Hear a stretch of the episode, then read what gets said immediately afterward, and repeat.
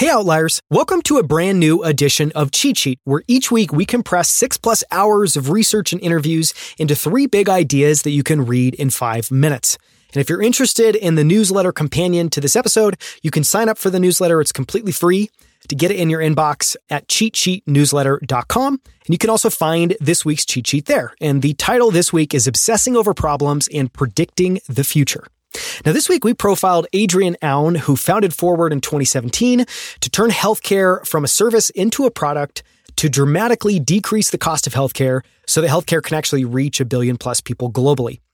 And Adrian's background's fascinating. And I wouldn't normally share this in this kind of segment, but I'm going to do it because his experience features in a lot of what we're going to cover this week. So before founding Forward, Adrian served as the director of special products for Google CEO at the time, who was Larry Page. He founded Sidewalk Labs, which is a Google subsidiary focused on innovation in urban environments and cities.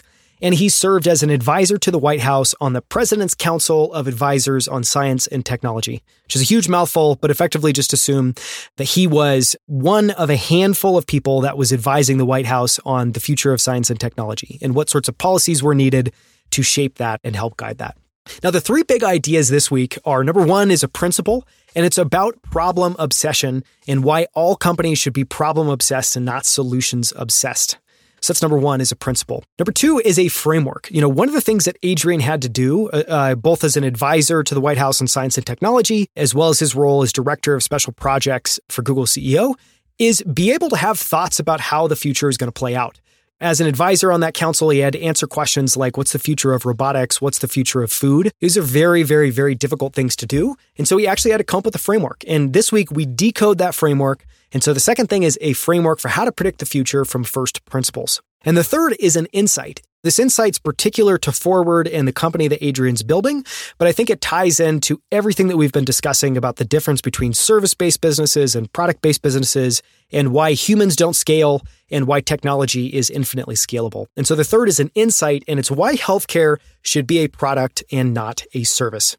Now, let's start with the first one, which is a principle, which is be problem obsessed and not solutions obsessed. I'm going to read from the newsletter, add a little bit of commentary as we go. One aspect of how Adrian Aoun runs forward that fascinates me is his obsession with being problem oriented, not solutions oriented. And this is a quote from Adrian from our interview.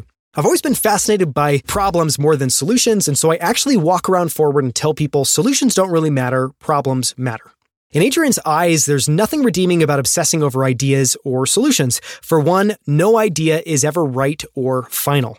We know this because every time we ship an idea at a company, we immediately learn what's wrong with it, what can be improved, and so we iterate on it. And so in the end, at best, every idea is merely the foundation for the next better iteration of that idea. Incredibly, incredibly powerful statement.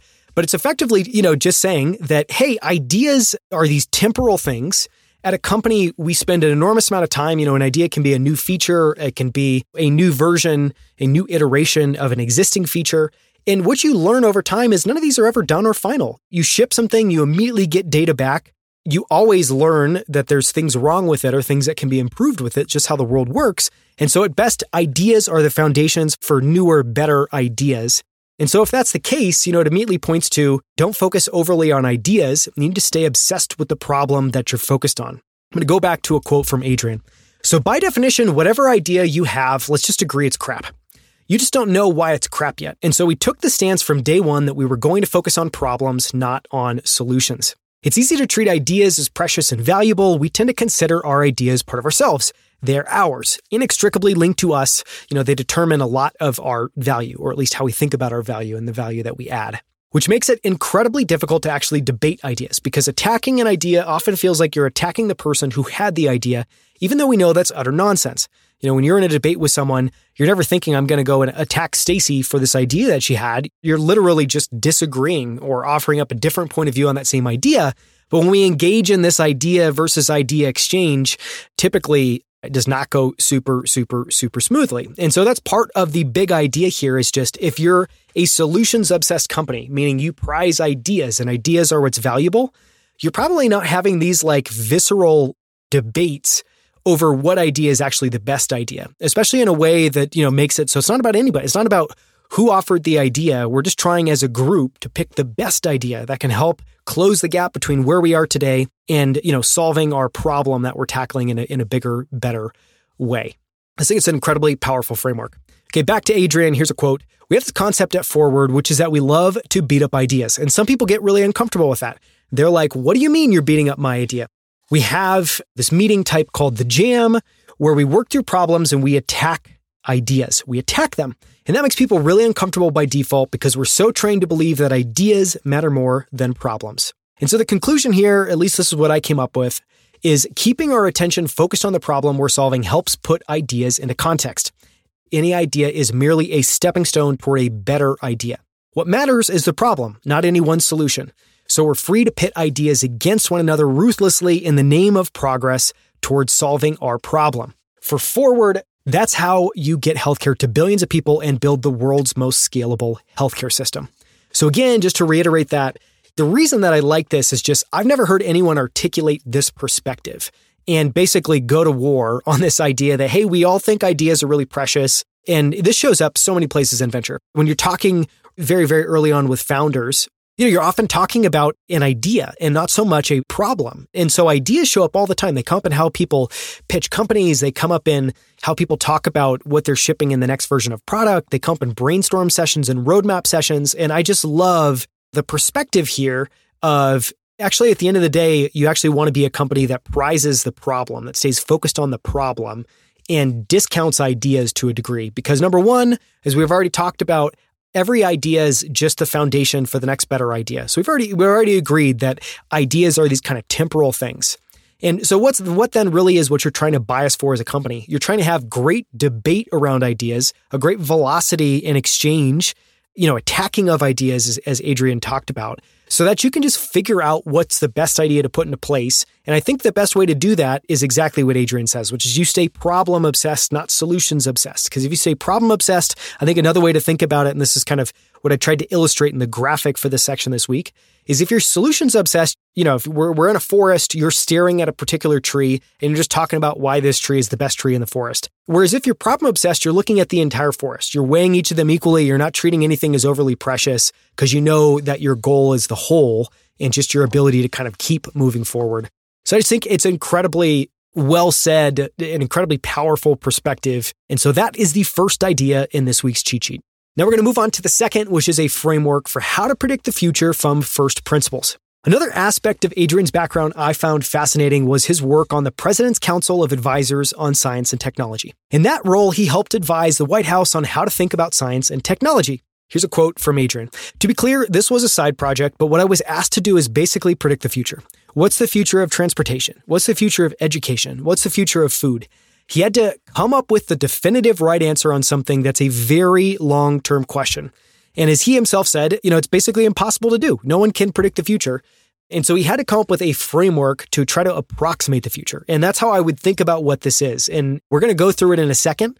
I think the kind of method he uses of pitting two extremes against one another to try to figure out the rough shape of where something will head is extremely powerful. It's extremely simple. But again, what we're trying to do here is not literally predict the future, it's have a perspective on where the future is going. So back to the newsletter. To do this, he doesn't try to predict technology, he just tries to predict the limit of where things could go from first principles by considering two extreme ends of a given spectrum and picking which extreme is most likely. And I'll say that again because it's really important. It's going to show up in a second and it's all going to make more sense if you get this.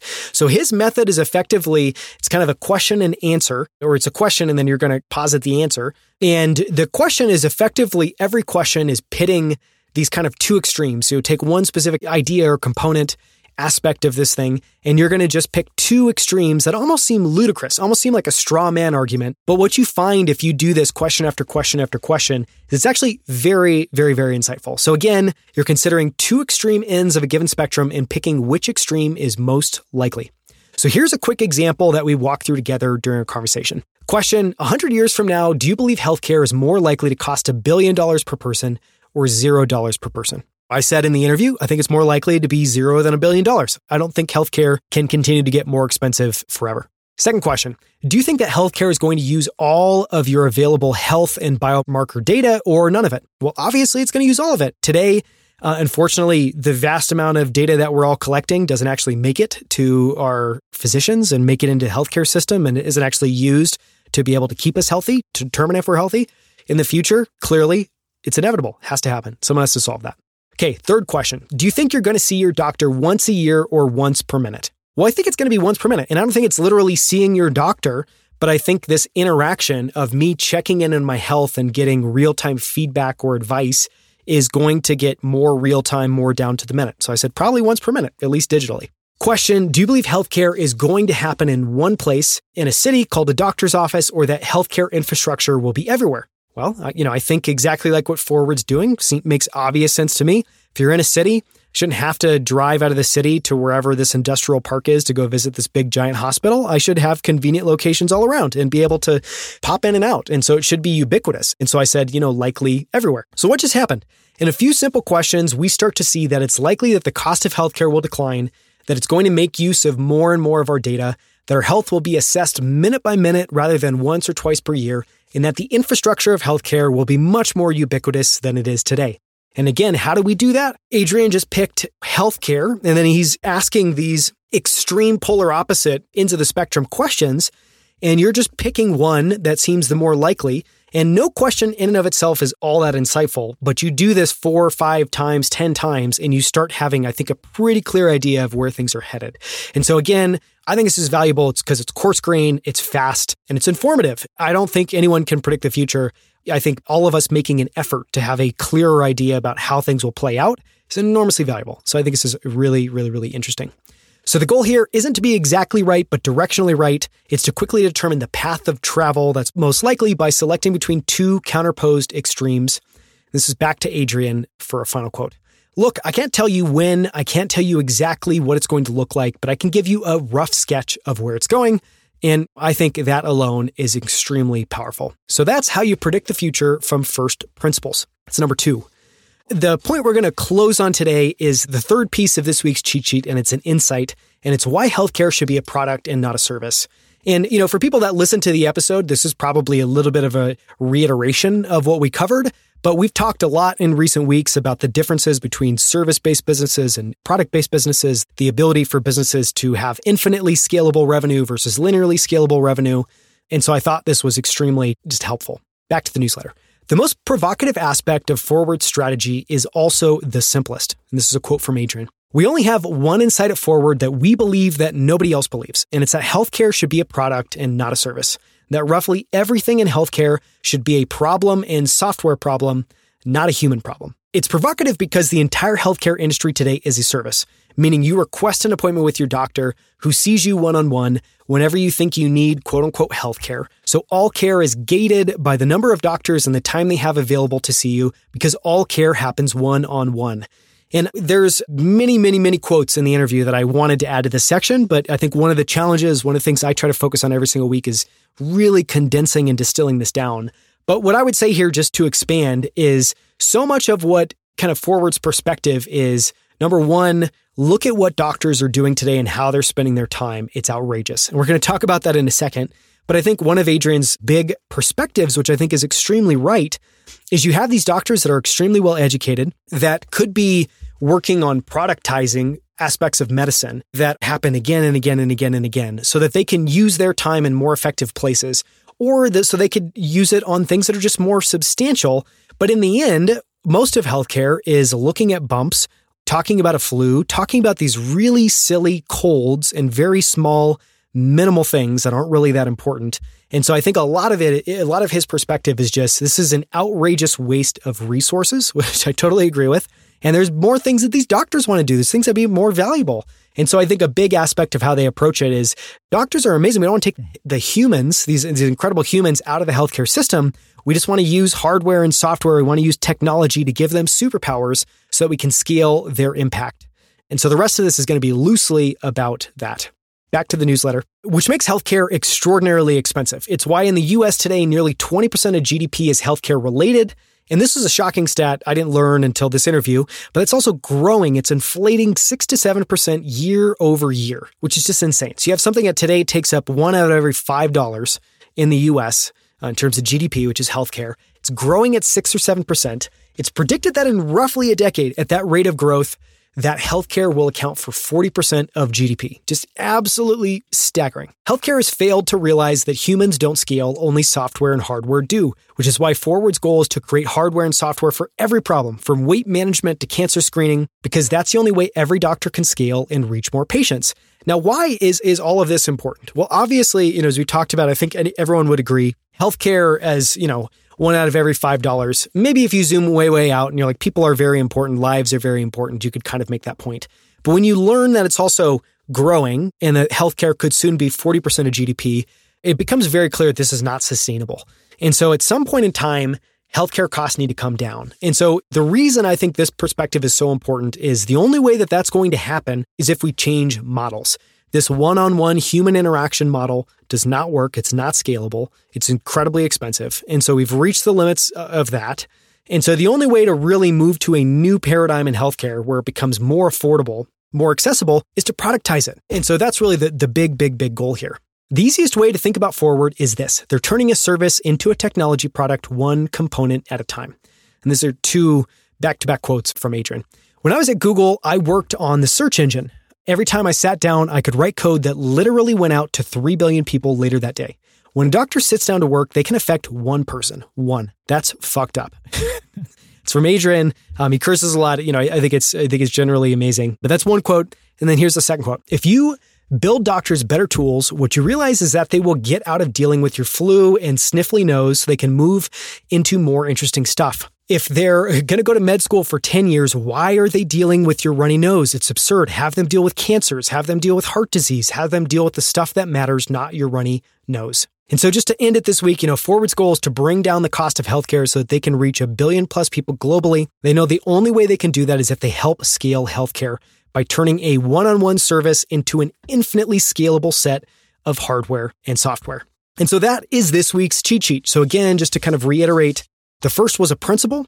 It's all about why problem obsession is so important and why ultimately focusing on the problem you're solving and treating that as the precious special thing that you're using to orient yourself constantly is so much more valuable than being solutions obsessed. That's number one. The second was a framework, and it's this, you know, kind of funny straw man framework, but I think it's actually extraordinarily effective for how to predict the future, how to predict how things are going to travel from first principles. By effectively picking something, picking two polar opposite ends of the spectrum and asking question after question after question to try to see where the shape of an industry or the direction of an industry or technology is headed. And so it's how to predict the future from first principles. And then the third is just, it's another insight grouped into the things we've been discussing around why healthcare should be a product, not a service. And I think it's just a great example. We've talked a lot about this generally. I think healthcare is in many ways the perfect example of one, the tragedy of what happens when an industry gets large enough being service based because it's almost impossible to change. And at that point, it's just incredibly expensive. It's completely unscalable. That is healthcare to a T today.